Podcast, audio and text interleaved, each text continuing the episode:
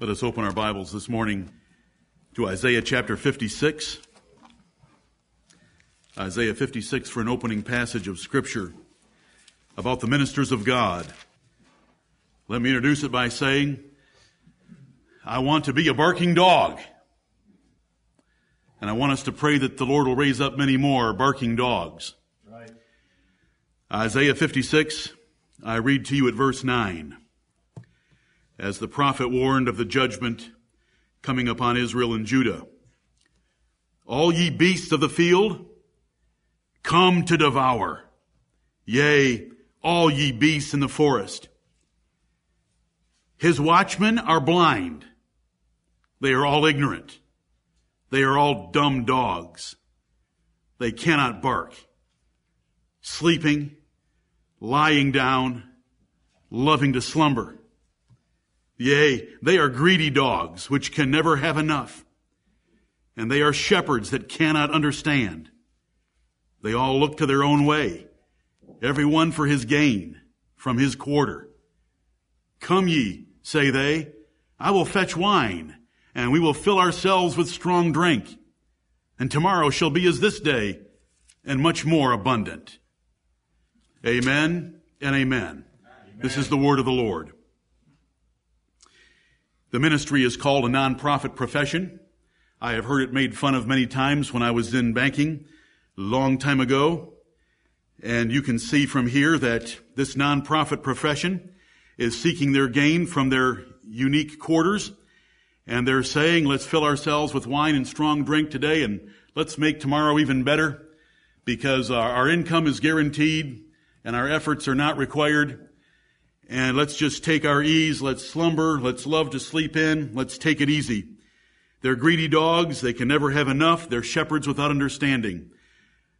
I want to be a barking dog and I want you to pray for your pastor to be a barking dog and I want the Lord and I want us to beg the Lord to raise up more barking dogs. Amen.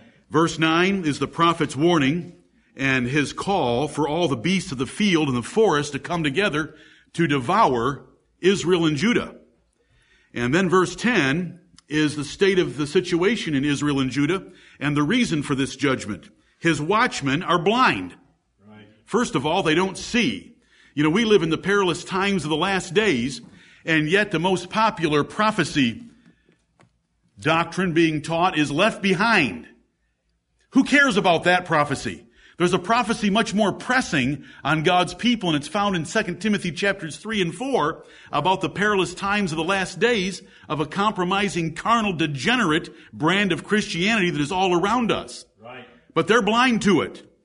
His watchmen are blind. They are all ignorant. They do not know the Word of God. They do not know the state of affairs. They do not know what is about to take place. And they are all dumb dogs. Now, dogs are dumb if you're using the word dumb in the sense of intelligence, but this is not using the word dumb in the sense of intelligence, but rather in the sense of ability to speak. They are all dumb dogs in that they don't bark. And it explains that to you. They are all dumb dogs. They cannot bark. The only value a dog has is when it barks. And if your dog doesn't bark, then it doesn't have any value. I'm sorry. Just read the Bible. But the reason you ha- the reason you have a dog is because it barks. And if you've, you know, sometimes they get the vocal cords cut and they do, you know, they'll put electrical collars on them and shock them if they bark. But the reason they bark is the reason God made them. Because they're watchdogs. They're warnings. They are all dumb dogs. They're dogs that don't bark. They cannot bark. They're sleeping, lying down, loving to slumber. If you had yourself a pit bull German shepherd, Doberman pinscher, and you had it at home and, you know, someone came in your back door or crawled through a window and it simply licked his hand and went back to sleep and didn't bark, what good is the thing? Right. Because you have it to protect you. It's a watchdog, like the watchmen in the first clause of this verse. But they're greedy dogs that can never have enough. They'll just keep eating and they'll just keep on taking from the Lord's people, but they don't warn of judgment coming. I want to be a barking dog. I want you to pray for your pastor to be a barking dog. And I want the Lord, in His grace and mercy to His kingdom and churches throughout the earth to raise up more barking dogs. Amen. Let us pray. Holy Father in heaven, we are able to discern the times by your mercy toward us because you have opened our eyes and you've given us understanding and you have awakened us from sleep and you've caused us to arise from the dead because you've quickened us by regeneration first and then by conversion and then by instruction from your word, Heavenly Father. And oh Lord God, I want to be your barking dog for these people and for others that we may, may be able to serve and to help around the world. And Heavenly Father, we pray this day in the name of the Lord Jesus Christ, who said the fields were white unto harvest, and that we ought to pray the Lord of the harvest to send forth laborers into that harvest, that you would raise up more barking dogs, dogs that would not be greedy, dogs that would not slumber nor sleep, but dogs that would be, have understanding and would be able to see and to hear carefully and to bark and to warn and to be true watchdogs, watchmen over your kingdom, Heavenly Father. Blessed God, we are thankful to be in this house this day. We are thankful that you did before the world began and before you formed the mountains and the hills, ordained the Lord Jesus Christ by everlasting covenant to be our Savior, our Lord, and our King. We thank you that in the fullness of time, you sent forth your son, made of a woman, made under the law, to redeem them that were under the law. We thank thee, Heavenly Father, for his willingness to do so. We thank thee for his perfect life, obedience, and righteousness from the beginning to the end of his time here on earth. We're thankful that he laid down his life for his sheep, that they might have eternal life, and no man is able to pluck them out of his hand, nor out of thy hand. We are thankful that you raised him from the dead after three days and three nights in the grave. We're thankful that he showed himself alive by many infallible proofs. Right. And we're thankful that he ascended up into heaven, taking the rightful position of authority over the universe at thy right hand. And we're thankful that he ever liveth to make intercession for us. He is our Savior. He is our Lord. Father in heaven, we love him this day. It is in his name, his righteousness, his finished works that we are assembled together in this place. It is he that unites us. He is our head.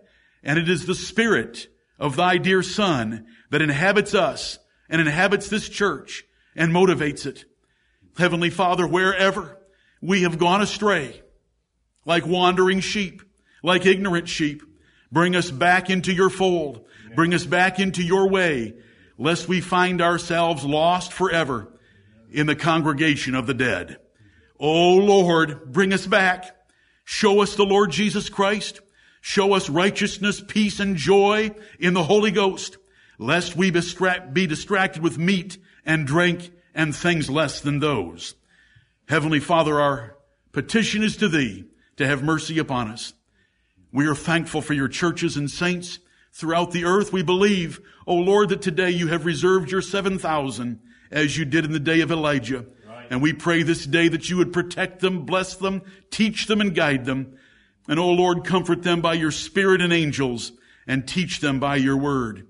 Wherever they have servants, O Lord, open their mouths that they might bark and that they might be plain and that the word of the Lord might be, have free course right. and be glorified and men converted and sinners humbled before thy powerful word. O Lord God, be upon us in this place. We're thankful for the liberties to come together like this. We pray for the preservation of our nation. Lord, we're thankful for the system of justice that we have in this country. We're thankful for the liberties we have. We're thankful for the separation of church and state that keeps this nation from imposing a national or state church upon us. We're thankful for the freedom to worship according to thy word Amen. and as you have led our consciences. We're thankful for the men that you have put in the offices over us. Father, we are able, by the light of scripture, to see the errors that they make. But Heavenly Father, they are still better than our nation deserves. And we pray that you would lead them, guide them, protect them, bless them, and show them how to run this nation for the benefit of your people that are under their care. Right. That we may continue to lead quiet and peaceable lives in all godliness and honesty. Forgive us our sins. Heavenly Father, Our worship will be a stench in thy nostrils and an offense to thee and an abomination. If we come to thee with our sins unconfessed, we confess them to thee freely and humbly and pray that you would cleanse us and wash us from all unrighteousness and iniquity, that our worship, our hands, our hearts, and our minds will be pure before thee.